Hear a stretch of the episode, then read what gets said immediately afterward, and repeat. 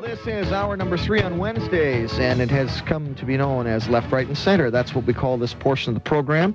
I welcome to the studio Robert Metz and Jeff Schlemmer, who will speak today representing, respectively, the right and the left side of the political spectrum. But I want to say, as we do most days on the show, it's not that cut and dried, and it never is on social issues with people of goodwill, anyway. These fellas both, while they cross swords, they also cross paths from time to time, and I think it makes it that much more interesting. Welcome to both of you today. I want to start by reading a letter, fax actually, sent in by Martin and Marion Close, and they say, Dear Sir, my wife and I very much enjoy your new feature, Left, Right, and Center, although when Don Kelly was filling in last week, it might better have been called Left, Right, and Left. Please take your time before inviting anyone as closed-minded as Susan Eagle on your show again. I don't think she's closed-minded. She believes what she believes, and that's part of what the show is all about. Anyway, here's the heart of it. They say, we are hoping your guests might consider talking about the role of government in controlling human nature. For example, should the city or the province be able to restrict the operation of casinos and beer stores, etc., simply because they, the government, think the public can't be trusted to regulate itself? Seems to me the left probably favors more control, while the right would probably like to see less. How accurate an assessment is that? Yours very truly, Martin and Marion. Well, Bob, I'm going to start with you. How accurate assessment is that in terms of the right? Do you think philosophically the right would like to see less government control of that type of thing? Well, philosophically, I think the right is kind of split, and it is fragmented. I mean, you have heard of efforts to unite the right. Mm-hmm. And so if I'm, making any opinions here, I may be speaking for a certain fragment of the right. But what concerns me about government regulating in the sense that you're talking about is whether they're regulating for the sake of protecting our individual rights or whether they're regulating for the sake of maintaining some kind of government monopoly and restricting people's rights to compete with them in that monopoly. For years we've been told, for example, that gambling is a vice, is a sin, is not something that people should be doing and not something that society should tolerate. So not only did government ban it for years, but once it decided to legalize it, it monopolized it. Took over the industry entirely because it knew this was a lucrative cash cow. It knew that people liked to gamble. It knew that people enjoy it as a form of entertainment or whatever. And again, wants to encroach on an industry that it can use any kind of excuse to maintain a monopoly that's maintained for no other reason than for money. So there's no other reason for a government to be involved in gambling, for example, except for the money? No. And as far as gambling itself, I think it's a personal choice. I think the issue of where a casino is put is an issue based on private property rights. And if you're a neighbor, or, if they want to put a casino next to you at your house, you have a right to say something about that. But it's not an issue about gambling per se. Okay, Jeff, what about, Bob says that the only reason the government's involved in this is because they can make some money at it. Is there another role for government? Is there a role beyond that, do you think? Yeah, I think there is, and it's interesting in the sense with gambling as an example where we've had a lot of reaction from both the left and the right-wing governments because it does seem to be so lucrative, but clearly what's motivated the whole debate around casinos in the first place is a concern about gambling and whether gambling is something that is bad for our community. When you talk about the laws in a community and government, basically this is something that's come together over centuries, obviously, but to say working together we can get more done than we can working apart. And in order to work together, we got to have some rules, and everybody needs to know the rules. Fundamentally, I think that's what defines civilization, but it's a question of how far you take that. And certainly in the last 20 years, we've seen a trend towards micromanagement by government through laws, that every time a problem comes along, they have to pass a law, and it's always a long one, and it's always got a bunch of regulations and a bunch of paperwork attached to it. And I don't know if anybody would defend that particularly right now, although some people would probably say it's inevitable. There's no way around it. Well, I want to go back to the phrase that Martin and Marion used in their letter, and the sentence here, we are hoping your guests might consider talking about the role of government in controlling human nature. Jeff, I'll throw it back to you again, beyond the casino issue here, in terms of human nature. And casinos, one of them, beer stores, liquor stores, legality of drugs, etc., etc. The government has certainly set itself up to be the arbiter of a great many things that in other societies are considered to be individual choices. Is this a positive thing for our society? Well, it should be, in the sense that the government should be reflecting the values of the society. And I'm trying to remember a lecture that I once heard about types of laws and how they defined two types of laws. One type of laws that were based on a mirror image of morality, and another type of law that were regulatory, like, for instance, taxation laws, where nobody's suggesting that taxation has anything to do with morality. It's just the government wants money.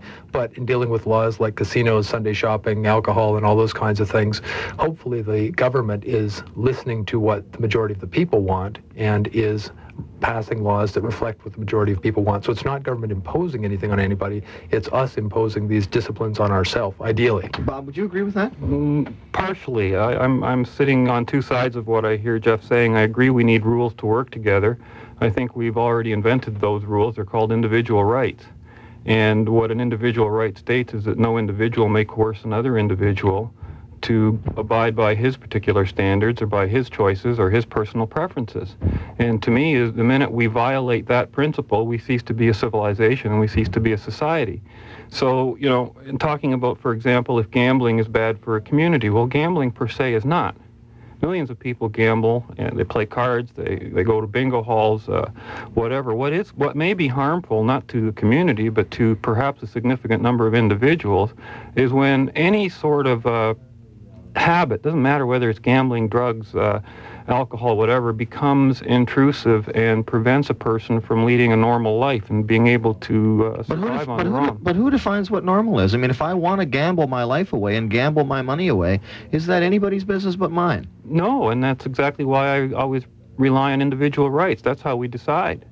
Whatever your habit is, as long as it does not encroach on another person's right to be left alone and not have to be forced to deal with you, you have a right to do whatever you want with your own life and your own body. Now, Jeff, the government under which we operate today, at least the set of laws, have a certain significant amount of that has evolved under what many would consider to be left-leaning governments, although they may have clothe themselves up. I mean, when I say left, I'm talking about the social activism and democratic socialism and all of that sort of stuff that suggests that all of us together can figure out a way to take care of all of us together. I want to come back to my example again. I want to gamble my brains out. I want to spend every penny I can get my hands on. Is there any role for the government to step in and say, no, we don't think you should do that? Well, again, theoretically, if the majority of people in society say, we think gambling is bad, we look at Las Vegas and we think that it attracts crime and prostitution and those other things, whatever, if the majority want it, then that's what our democracy is all about. No, wait a minute, because that's not what democracy is all about. If the majority of people tomorrow, if 51% said, we think everybody in the 49% who disagrees with us should have their heads chopped off, that's not going to happen. But that is the rule of the majority. So our government isn't purely, but our government isn't purely about what the majority wants. You know, here I disagree very strongly with you, Jeff, because I don't think that rights are subject to vote. I think that but you when don't like we the Charter of Rights, though. Well, the Charter of Rights is a joke. I mean, it gives us a whole plate of fundamental freedoms on the one side, and then on the other, it takes them away. But nevertheless, a right is something we've already defined that we must have as a rule between us. You know, that's one thing I like Dr. Laura Schlesinger said in the afternoon one time. She said that rights are rules, and individual rights are rules for individuals, how to get along with each other. And I think the primary rule is that I would like to see my government to exist to prevent other people from imposing their majority views on me. Not the reverse. That, coming from a left-wing perspective, when I think about governments that are more strict, I guess, I think of sort of the law and order aspect of the right-wing side, where it's sort of like, it seems like there are right-wingers who want to define what other people are going to get away with. Marijuana, for instance, where there's a strong move in society, or there appears to be a fairly strong move to say we shouldn't legalize marijuana, in spite of the fact that it appears at this trial that was recently held, this Chris Clay trial, that there was tons of medical evidence to say it's not that bad. But it's interesting, coming from the left, I thought it was the right-wingers who were strict. Well, I don't know. I think you'd be very surprised. There's been a lot of right-wingers, myself included. I don't believe in drug prohibition at all. In fact, we even helped Chris Clay out in his court case. But and you'll find people like William F. Buckley and people all over the right of the spectrum coming out saying very loudly that we must get rid of drug laws. Nobel laureate economist Milton Friedman, top of the list. And the word is just loud and clear that things like drug laws, again, look at the type of law. What is the drug law all about? It's about maintaining a monopoly. or alcohol, maintaining a liquor control board. It's not liquor they're controlling, it's the marketplace they're controlling. They're preventing little guys from making money off it. And because they sell it as though they're controlling liquor, which is ridiculous. You can walk in a liquor store, stock up for 5 years. Mm-hmm. They're not controlling anything. It's a tough one, though, you know, and they talk about how hard cases make bad law, that you should never make a law because of a particular bad thing that happened, because it'll probably be a bad law. But I look at a situation that we've seen increasingly, and that is mental illness. And you have people who are not who are free to walk around but may have a mental illness and may need help. And we've had them come into our clinic where people are clearly in crisis. They can't look after themselves. They've been thrown out of every clinic or every shelter in town because they're disruptive and so on. Right now, the way the law is, we can't do anything for them because we can't do anything that's involuntary. In that case, it seems like a good argument could be made. I know that Grant Hopcroft has often said this, that we need to be able to take them in and help them. But right now we don't, because we step back and say, you have individual rights to liberty, and you can die in a grate before we're going to do anything about it. The problem is the average citizen's not in a position to diagnose someone as being mentally ill. I think you can right away tell if somebody's a problem to society if they're creating harm to someone. Like what about themselves though? If they're creating harm for themselves? Again, that's a tough decision. You have to decide whether they're acting rationally and who's responsible for their actions. I mean, to the extent, for example, parents with their children, they have a lot of say over those children because they're responsible for the children's upkeep and they're paying for them basically for their survival. But if the person who we may think, you know, he may just be an eccentric. When I was in banking, I knew some millionaires that dressed like bums. Mm-hmm. And they went down the street and you'd swear that there was something wrong with them. The fellow in Toronto last week who had just been kicked out of his boarding house and had some mental issues, and he's the guy who pushed the woman in front of the subway. It's like, if we have to wait until they do something, then by then it's often too late, whether it's to someone else or to themselves. And that's just an example. I don't know where I stand on that issue. Well, to do something, no, you're talking about a very specific violent act, and that's clearly a reason to put someone in jail. It's like saying that you're going to lock someone in jail for a murder before he does it, just to prevent him from doing it. I mean, you can't use that kind of logic. I think law, again, this comes down to the role of government. Can government actually prevent anything? No, it cannot. It can only be used as a recorsive instrument. Well, it can prevent if there's enough rules in place and if you got enough police and enough soldiers and enough guns. Right, you would need a totalitarian state, or you'd have to be able to hire your own private police to even attempt to prevent something. Like presidents and leaders of countries do, they have an actual preventative force, and even that force is often ineffectual. This is Left, Right, and Center on Talk of the Town. My guest this morning, Jeff Schlemmer on the left, Jeff Schlemmer on the left, and Robert Metz on the right. If you'd like to join us this morning, if you have any insights you'd like to share or questions you'd like to put to our guests, you're more than welcome. The telephone numbers are 643-1290, or for you Cantel cellular customers out there, *1290. It is indeed. It's a special edition of Talk of the Town. Not a special edition, but a special time of the week. We called it Left, Right, and Center. Robert Metz is here representing those who tend to see themselves on the right side of the political spectrum, and Jeff Schlemmer for those on the left side. We've been talking this morning in response to a letter from Martin and Marion Close, and I'll come back to their original question again. We're hoping your guests might consider talking about the role of government in controlling human nature. For example, should the city or province be able to restrict the operation of casinos, beer stores, etc., simply because they think the public can't be trusted to regulate itself? I want to move this onto perhaps some more contentious ground here. The issue of prostitution in this country. This is definitely an attempt by the government to control human nature. We can argue till the cows come home with, you know, the morality of prostitution, but the reality of it we cannot argue. There's no room for argument because it is real. It does happen. The government has definitely set itself up to a certain extent to say this is an area of human activity that we're going to control because of an assumed collective morality. I think that's the best way to put it. Bob was talking before about financial monopolies. Well, the government doesn't make a whole lot of money off prostitution because it isn't legal. Well, it is legal, and it's legal to be a prostitute. It's not legal to take money. I don't know. It's too complicated for me. But Jeff, let me ask you. You are a lawyer.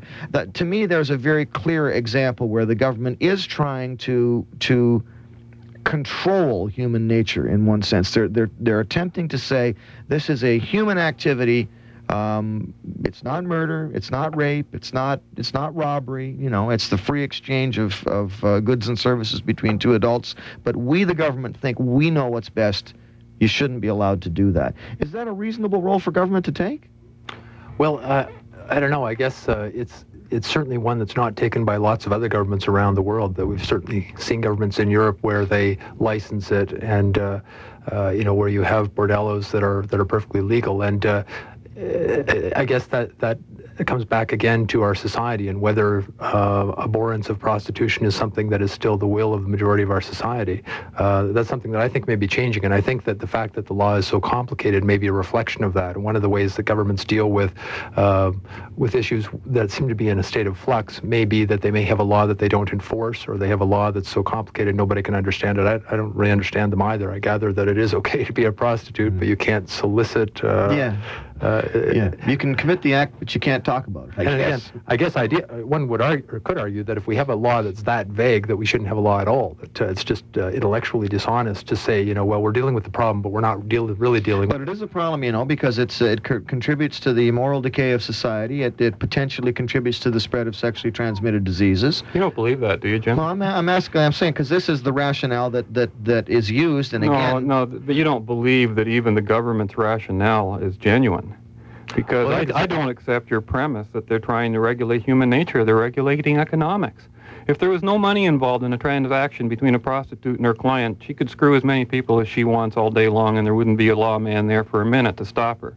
What he's there for is to stop that dollar changing palms. And yet if she gets that dollar, I'm not sure I agree with you, if she gets that dollar from this gentleman, she is required under the laws of Canada to declare that as income. She's not charged because she earned the dollar through prostitution, but she is required to declare it as income and pay tax on it. Correct. And I think this kind of hypocritical, goes back to our Judeo-Christian background, I think. I think that's where the law comes from. That I think in the Eastern tradition, for instance, they don't have that same abhorrence of prostitution, and that's a whole other issue about Canadians going to the Far East to find prostitutes. But it is something that is interesting, because I think you could say throughout the world that there are certain laws, like, for instance, you shouldn't kill people. Those are almost universal laws, probably. But prostitution is one that's quite different, and we, for whatever historical reasons, have decided we don't like prostitution, so we have laws. We seem to have loosened up somewhat, so we have laws that we don't enforce, and it's a real mess. So should we abandon those laws? Well, personally, it seems to me that, yes, that it doesn't make sense to have laws that you're not enforcing, for one thing. It makes a real problem for the police as far as how they deal with that. But you've got two solutions to that. One is to begin to enforce them, and the second is to eliminate them. And I'm asking you, with your left cap on, which do you think most of your fellow travelers on the left would agree with? Which of those solutions? I think they would say abandoning them would be the way to go, because that more closely reflects society's values today. I don't think that most left-wing people would say that prostitution there should be a crackdown on prostitution. Now, Bob, your contention earlier was it doesn't matter what most people think, that there are certain inalienable rights or fundamental rights. Absolutely. And, when you talk about human nature is to be economic. I mean, animals don't have economics. That's something that's uniquely human. And what that means is that we trade. We trade value for value, whatever that may be, whether it's a legitimate product or good or service or something that some people might consider illegitimate, such as prostitution. For whatever reasons people may have feelings for or against prostitution, they're entitled to them, and they're entitled to their privacy and to their opinions and to not having it shoved in their face. The problems we have in society today is that you cannot be on the fence. You can't be halfway in between. You can't say that prostitution can be legal, but solicitation is not. There goes your freedom of speech right out the window. And that's I think one of those fundamental freedoms we have. I dare to suggest that you're sort of farther off on the right than the Reform Party, for instance. I don't expect them to come out with a plank anytime soon saying legalize prostitution. No, I'd probably be in disagreement with the Reform Party, or probably with any official political party other than Freedom Party on this issue. But nevertheless, when I talk to people in the background and what they say in private, it's often very different from the public face they put forward, because they're trying to appeal to this perceived notion that a majority of people support these kinds of laws, which I don't believe. I don't think it's true. I don't think it's true for a minute. But they're a noisy minority, and they sound like a majority. So we have these laws. I mean, marijuana is a good example. It's very hard for any politician to say, I support decriminalization of marijuana, because the next day's headline will be, Pothead supports decriminalization of marijuana. Exactly. In spite of the fact, and I suspect you gentlemen would agree, that I think the majority of Canadians today, if asked today, should we decriminalize? I think the majority would say yes. Would you agree? Yeah, I think so. Absolutely. Yeah. I want to, again, come back around to somewhere we were a moment or two ago. We were talking about beer stores and liquor stores. Certainly this is a government, at least the government claims the attempt is to control. And Bob, you made the point earlier that they're not controlling it, and you can back a transport truck up to a liquor store if you got enough money and buy it. Jeff, in terms of those kinds of restrictions on human activities and human behavior, is there a philosophical basis? Bob says no. Bob says it's strictly economic. Do you see a philosophical basis? I didn't say that. Well, all right. So we'll get back to that. What did you say? Well, I said the government is motivated by the economics of it in terms of that, but it is a philosophical issue in terms of what our rights are. That's a very fundamental philosophical issue. Okay, Jeff, from your side, is there a, again, from the perspective on the left, is there a reason that fits in with the leftist philosophy for the government to control liquor sales, for example? Yeah, although it's, in some ways, you never know sort of where my own personal views are diverging from sort of a wider left-wing view, but so my prude side comes out. I think liquor laws are a good thing, that we need them in society. I supported the Sunday closing laws because I from wherever it is that I've gotten my values, see these things as contributing to a decline in sort of the general morality of our society, that it was a nice thing that there was a day, every week that... you think it was moral to force people to close their stores on a Sunday, and moral to prevent shoppers from going out and going shopping on a Sunday, and if they chose to disagree with you, they would be put in jail? That's moral? Yeah, actually I do, and I think that there are these values that are important to our society that aren't all commercial. There are values like family, for instance, but again, I can't tell when I start speaking for the Family Values Party as opposed to the left wing, but from wherever it is that my values have come from, I think that we need to have controls on the ability of kids to drink, for instance, on certain kinds of hard drugs, on things like Sunday shopping. That's maybe quaint, but I did support it. It doesn't surprise me, actually, because it's a violation of someone's private property rights. That was one of the first issues the Freedom Party was involved with when I was involved myself, was on the Sunday shopping issue. And I don't know if Londoners remember, but we had local City Lights bookshop owner Mark Emery actually went to jail for employing too many people on a Sunday, which is just shows you where the government's coming from. I mean, here they want to create jobs, and they put someone in jail for doing that. And that just shows to me... Which is moral? Which do you think is moral? I mean, the government throwing somebody in jail for employing too many people on a Sunday because people seem to think that that's the day they want off in common, which is their right. But, you know, rights go along with responsibilities. You don't force your choices onto other people. If you believe that Sunday is a Sabbath day and you shouldn't be working on that day, then it's your responsibility not to do that. It's your responsibility to make agreements with your employers or with whoever else has to have associations with you so that they can respect your belief. But that's not a fair playing field then. If you have to put restrictions on your availability, are you not entering an uneven playing field then against the people who say, yes, I will work 7 days a week? Yeah, but you made that choice. It's a choice about you and only about you. And you have a right to put that restriction on yourself, but you don't have a right to put that restriction on your neighbor. But Sunday shopping is perhaps a good example because it's one where there is controversy about what the good is of it, whereas like a law against murder, clearly everybody agrees there shouldn't have murder, but whether it's important that there should be a day off a week for people, whatever day it was, I could choose any day of the week, that's something where... I bet you there are a lot of people in society who would say that's a good thing, a lot of other people who would say it's none of your darn business what I'm doing on any day of the week. I know a number of Seventh-day Adventists who would disagree with you very strongly, and they will tell you that even by tradition you're completely wrong, that Sunday is the day of rest. It's actually Saturday, and therefore they feel their rights are being violated, not only individual rights but religious rights, and I would agree with them wholeheartedly. And it just astounds me that you could sit here so cold-heartedly just for a feel-good thing about Sunday, just talking about closing some guy's store who depends on it for making his living. Well, like, for starters, we weren't talking about closing it. This is a law that had been around for a long time. It was something that, by convention, everybody had bought into At one point along the way, people had obviously all agreed, we're not going to be open on a day of the week. And you're right, everybody used to work on Saturday. Sunday was the day of rest a long time ago. And that arises from Judeo-Christian, again, where a lot of our laws come from. Having said that, it's not a cold-hearted thing to say we would like to encourage a level playing field where people can spend a day at home with their families. Well, Jeff, I want to come back to something you said a moment or two ago. You talked about, you weren't quite sure where your opinions came from on this, but they were kind of out there. It was kind of a, kind of a consensus and so on.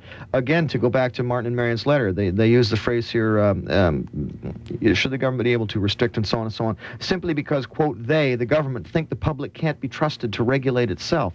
Isn't that kind of what you're talking about here? I mean, you're saying that you don't trust the public to regulate itself. Well, and also, as you've pointed out, that you can't have a level playing field if you're saying we'd really like the idea that a lot of people would stay home with their families. However, if you don't, you will have an economic advantage over your neighbor because you can go off and work while the other person's staying at home with their family. So what you're saying that's an economic inequity that we shouldn't live with? I don't know.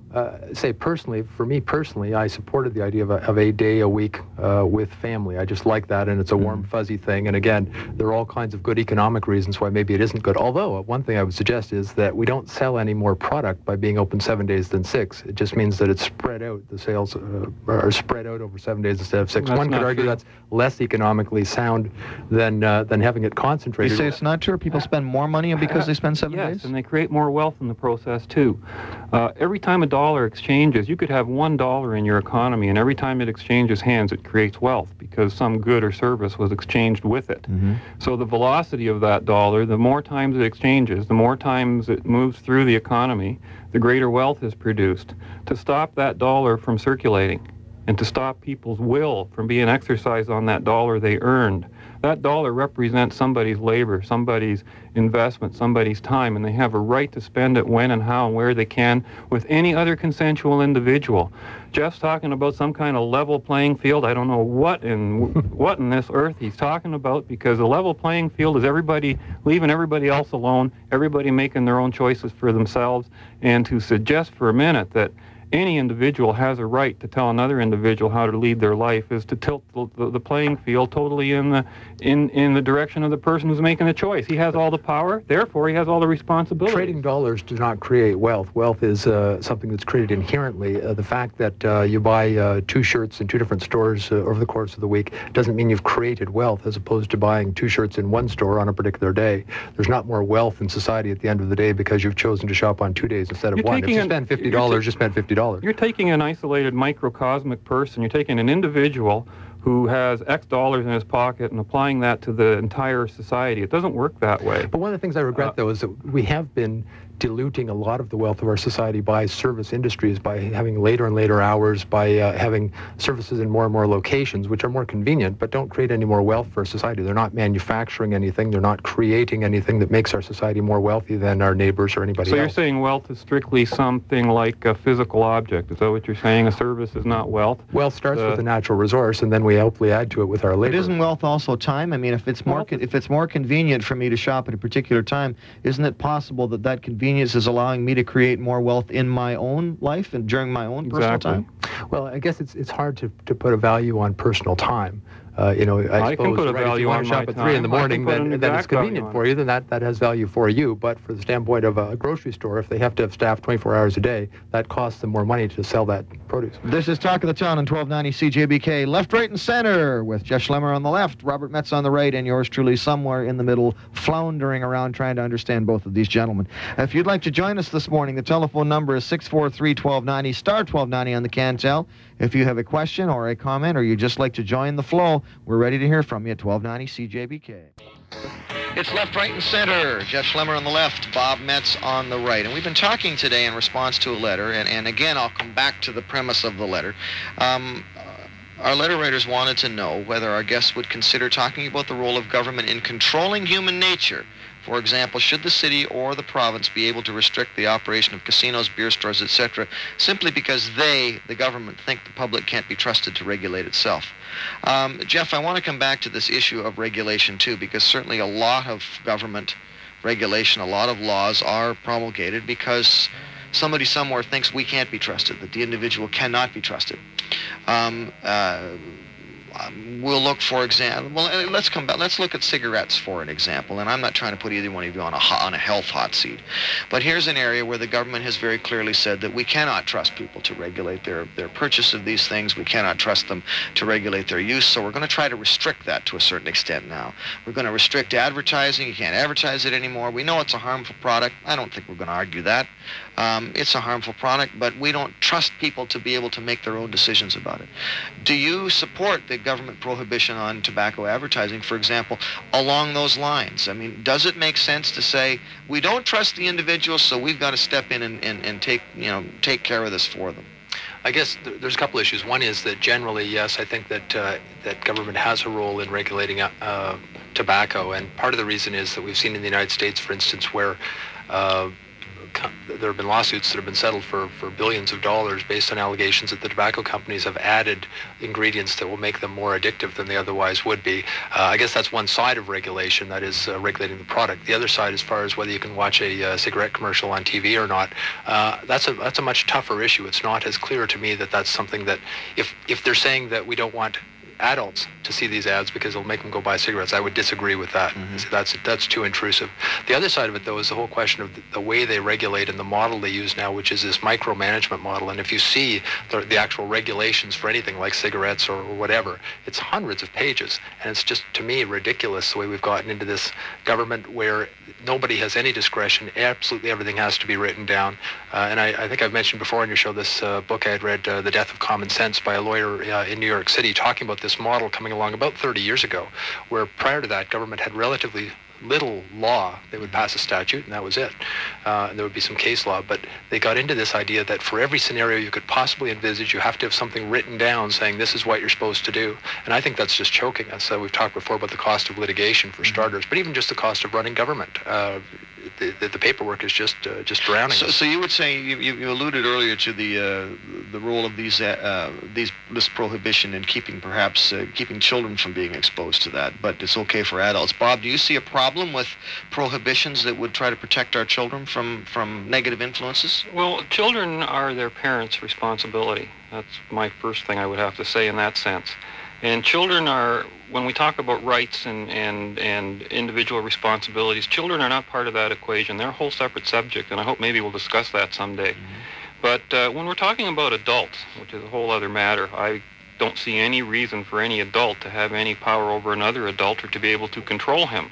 So, talking about tobacco advertising, no, I don't agree with prohibitions on tobacco advertising other than those regulations that are already in place for all advertising. Certainly advertisers should not be allowed to misrepresent their product, as Jeff alluded to cigarettes. That's misrepresentation. Mm-hmm. It's a totally different moral principle that's been broken. Mm-hmm. So, and people smoke and do drugs and gamble and whatever else. They do it all on their own choice. They bear the consequences until their habit forces someone else to bear a consequence. The law has no right to intervene. There's a lot we can do to influence people if we think they're doing something wrong, but we can't violate their rights in the process of doing that. One of the things that arises from tobacco, for instance, is that that statistically the people are going to intervene in other people's rights when they're admitted to hospital with cancer. We're going to spend a lot of money. Well, no, they don't intervene in anyone's rights. They go into a hospital as a patient. The problem with our healthcare system is that the healthcare system intervenes in our rights. It makes other people pay for some guy's bad smoking habits, but I guess we have a forced medical health care system. At some point, our sort of collective good nature intervenes, and we may say, look, you were an idiot for going out and smoking because you should have known it was going to give you cancer, therefore we're not going to pay for hundreds of thousands of dollars of medical treatment for you. We haven't gone that way. Right, that's why private insurance companies should be paying for that, and private insurance companies used to have special rates for smokers, both health and in life insurance. And it wasn't like the risk was impossible to meet. It just meant a slightly higher rate on your insurance premium. 643-1290 is the telephone number, and we've got Dan with us. Good morning, Dan. Hi. Yeah, I was really interested a few minutes ago when you were talking about the Sunday shopping issue. That was the reason why I got associated with the Freedom Party way back when. Mm-hmm. And I see it as a case of majority rule, really. I think it's an illusion that we live in a democracy. That existed in ancient Greece way back when, and really we don't live in a democracy. Well, it depends what your definition is. Some people would define... Well, it is a specific definition. It's one man, one veto. And it only lasted for a few weeks in ancient Greece, and because it couldn't work. And so we shouldn't really use the word democracy when we describe today's society. It's like democracy, so it's democratic, but it's not really democracy per se. It really is majority rule. Right. Thanks, Dan. Bob, I want to ask you about that. He used the term one man, one veto. Most of us are more familiar with the phrase one man, one vote. Is there a significant difference between the two? Well, I found it very fascinating. It's the first time I've heard it, and I kind of like the concept, because one of the basic things that's fundamental to any right is the right to say no. To say no. Just simply that. Mm-hmm. I want to say no to your idea. You may think that socialized medicine is great. You may think it's great to close stores on Sunday. But I think that I should have a right to veto. To me, that would be the perfect democratic right in that sense. Now, as to the other point, democracy versus majority rule, yes, I think the first decision we have to make is whether we want to be in a free democracy. Democracy suits totalitarian regimes as well. I mean, the Soviet Union was technically a democracy. Yeah. I think they were cheating, though. Well, no, they weren't. They were basically, they just defined the democracy according to the terms of who they wanted to vote. We do the same things here. We have commissions of election finances. We have regulatory bodies. We have commissions that tell guys like Jim here that if he wants to run in politics, he has to give up his radio job, which is ridiculous. I mean, these are all tremendous violations on our individual freedoms and our right, democratic rights, basic democratic rights. And in a free society, the majority is subservient to this principle of individual rights. We do not have the right to vote away someone else's rights. Let's put it that way. What do you do in the race of, like, traffic laws, for instance, where we have a law, speed laws, for instance, that are widely disobeyed? If one was trying to say that the law should reflect the will of society, do these laws reflect what we want right now? Well, we don't obey them? I would think a speed law generally, objectively, would reflect the optimum speed at which one can travel safely on a given highway or road. That would be the reason you would think that a certain speed limit would be set. And yet they're not. We know that our speed laws were set back in 1973 during the OPEC oil crisis. Because of the oil crisis, and they lowered, yes. And you'll find that most people disobeyed those speed laws because their cars traveled more comfortably at, 60, 65 instead of 55. Mm-hmm. And I've even found where they have no speed laws or very high speed limits, people still stay in that same basic range. There's also the comfort with your vehicle and with your car. But as to a speed limit, I don't think you have to look at it as a black and white, cold, hard law where, boy, you went 61 miles an hour in a 60-mile-an-hour zone, you got to be nailed. I think what speed limits are very useful for is in determining liability and responsibility in cases where perhaps something terrible happened, like an accident. But how does that protect you if you're the victim of that something terrible? Again, some idiot has been driving at 100. You cannot be protected from people's irresponsible actions. You cannot be protected by that. Again, law is a recorsive instrument, so that if you ran into some guy on the highway and you're doing 100 miles an hour, well, then I would say that you're pretty darn responsible for that accident because you're gone way over the recommended speed limit for that highway. But again, we just said the recommended speed limit is not based on safety, and for me, speed laws are fascinating in the sense that they're one of the few areas where we've actually regressed in terms of our progress over the last 30 years. 30 years ago, the speed limit on the 401 was higher than it is now.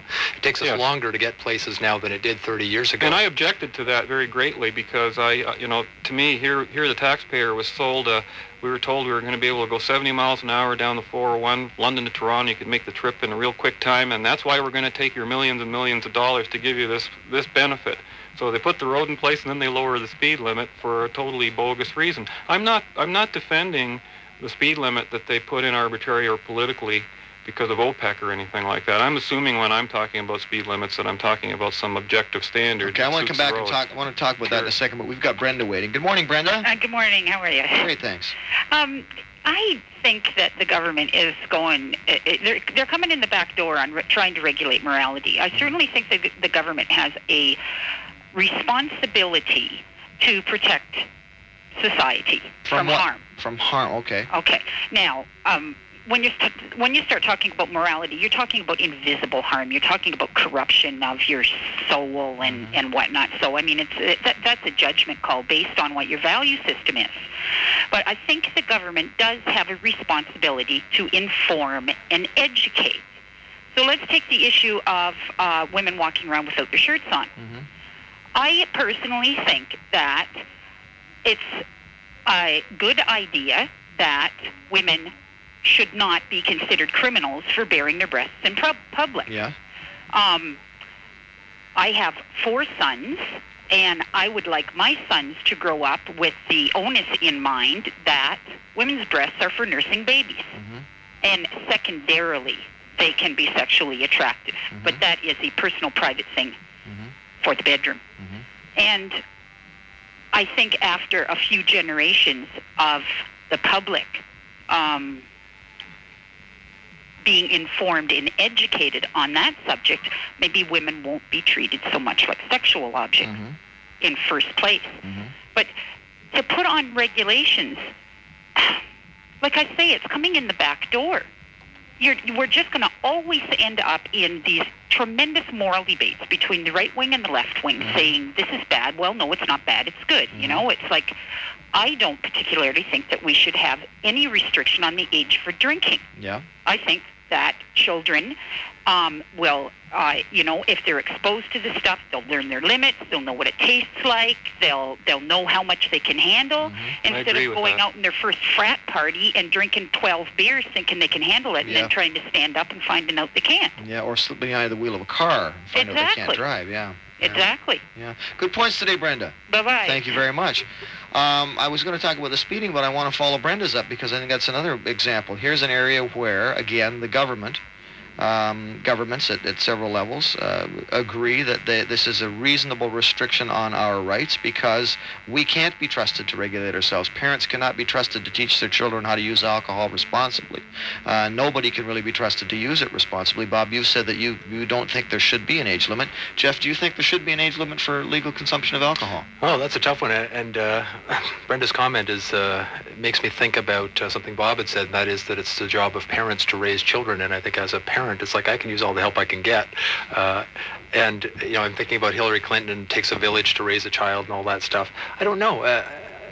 On the one hand, I hate things that are arbitrary. To say at age 19 suddenly you can go and have a dozen beers. You know, it's just ridiculous that it works that way. Yeah, at 11:59 you're not capable. 11:59, right. 59 you're not capable, and at 12, you know, 01 you are. And in some ways, we're lazy as a society by passing these arbitrary laws like that. On the other hand, maybe I'm thinking about, if you're a government, what is your role? Should you follow sort of the public will, or should you ever try and lead it, you know, and should you recognize that there are these things that we're going to take shortcuts and say, look, it'd be nice if we could introduce people gradually to alcohol, but the fact is a lot of people aren't going to do that. We're just going to cut it off here, bang. You know, and our police have nice, clear laws to this is the way it works, bang. In some respects, it seems like some of these laws are something we do as a convenience, a shortcut, rather than taking the drawn-out hard course of raising children to be moral adults. I absolutely agree with just about everything Jeff said on that issue there, except in the one where you said you could use help being a parent or something. Were you implying that you would like government assistance in being a parent? Because I would warn you that the moment you're talking about government assistance, again, that element of force comes back into it, and your choices are taken away. So the government is not capable of helping you without becoming the parent itself. But again, if the government is reflecting the values of the community, what I'm saying is I'd like all the help of the community that I can get to raise my kids. If they're out somewhere and they're in some kind of distress because they're drunk or whatever, the voluntary I want the community to help. Community associations, absolutely. And the face of it seems to often be the police because they're the ones who rove around. Okay, let's get back to the highway again, because I think there's an interesting area that we have not yet explored in terms of restrictions, government restrictions. Government does not trust us to operate our vehicles within safe parameters. That is, I think, one of the reasons why we have speed limits. There may be others, but I think that's one of them. The reality is that automobiles today are a lot safer on the highways than they were 20 or 30 years ago, and I speak as a car buff. There are some increased dangers today. There are a lot of smaller automobiles out there that are perhaps more vulnerable if they get hit. But in terms of braking and responsiveness of engines and emissions and the whole panoply, cars today are, generally speaking, are better built, are safer, can be operated more consistently at higher speeds than they used to. You could make a case in the 401, I think, quite easily to up the speed limit by 10 or 20 or 30 kilometers an hour, and the automobiles would have no trouble operating safely. But the people don't have the skills. We still don't require that skill level of people. I mean, you know, with minimal skills, you can still get a driver's license. What is the government's role there? I mean, some people have said that one of the reasons we keep the speed limits where they are, even though the vehicles are capable of again, as I said, of operating safely at higher speeds, is because the people are not capable. Is that a valid use of the government's, again, Robert, use of force to say you cannot do that? Is that a valid response to the fact that we have no real requirements of people to attain any meaningful skill level before they give them a driving license? Well, again, you seem to be suggesting that our speed limits are there because people are not to be trusted. I don't think trust has anything to do with it. I think it has to do, again, with the objective what's the optimum safety level given a volume of traffic? I mean, they have engineers and people that should be sitting down looking at these problems, mm-hmm. looking at the logistics, looking at the curvature of the lane, whether it can sustain an 80-kilometer-an-hour turn or whether it can sustain whatever. They're the people that know these. I would like to think that speed limits are set not because the government doesn't trust me, but because the government trusts me to obey them and to understand that they are in place for my safety. But what I'm saying is, if you've got a modern automobile today, a Ford Taurus today with mm-hmm. all the safety features and braking capacities and all of these things, that automobile can operate safely with a competent driver at a much higher speed than you're allowed to drive in this province. I agree. Sure it can. But nobody's suggesting that people are less competent than they were 30 years ago. I think that, though, the thing about the 401 is that, as Robert says, your rights begin and end at where they affect someone else. On the 401, your actions can affect someone else really quickly. The instant their bumper starts coming through your door, all of a sudden they're affecting your rights. And it seems like where we have that microcosm of all being in something that's sort of scary together, we seem to agree that we all have to impose this discipline on ourselves and say, okay, we're going to agree to these certain things as we go along, even though some of them I think don't make sense, like the speed laws, which are out of date. But you raise an interesting point, and Brenda did as well, about the role of government in educating people and informing people about things. And maybe there is a stronger role there right now, or should be, for driving, for instance. Maybe government should be more active and interventionist than that. I'm thinking about changes since the 401 was started. One of them is that there's way more trucks than there used to be, mm-hmm. for instance. And I don't know sort of who's doing anything about that. And now one could argue that maybe it's not for government to intervene. Well, the issue, normally it would not be, but in this case, the government owns the roads, okay? So it is the sole ownership of the roads. And just as if you were an owner of some object or some property, you would have the right to determine what the rules for your property are going to be when other people are allowed on your property. When I go and get my license, I'm consenting to those rules. I sign a little piece of paper that says I'm going to obey all the rules and regulations of the province of Ontario or whoever it is. But you don't have much negotiating power in that contract. No, but I have the negotiating power in the sense that I don't have to get a driver's license, or if we were in a truly free society, we'd have a lot of free toll roads run by private companies who may let me on their freeway without wearing my seatbelt and without having a helmet on if I was on a bike, and that might be their business. Well, we have the 407. Bob, I'll give you the last word today on this. Back to Martin and Marion's idea. Is there a role for government to regulate us because the government thinks the public can't be trusted? No. That's about as simple an answer as I can give you. Government really doesn't have any rights. Government has an authority to protect our rights. And if we choose to do things that are harmful to ourselves, or even if other people think they're harmful, but do not harm others, the government really has no legitimate role beyond other issues that Jeff raised earlier, perhaps with mentally handicapped mm-hmm. people or things like that. But certainly anyone who has their rights has the freedom that go along with those rights and the responsibility.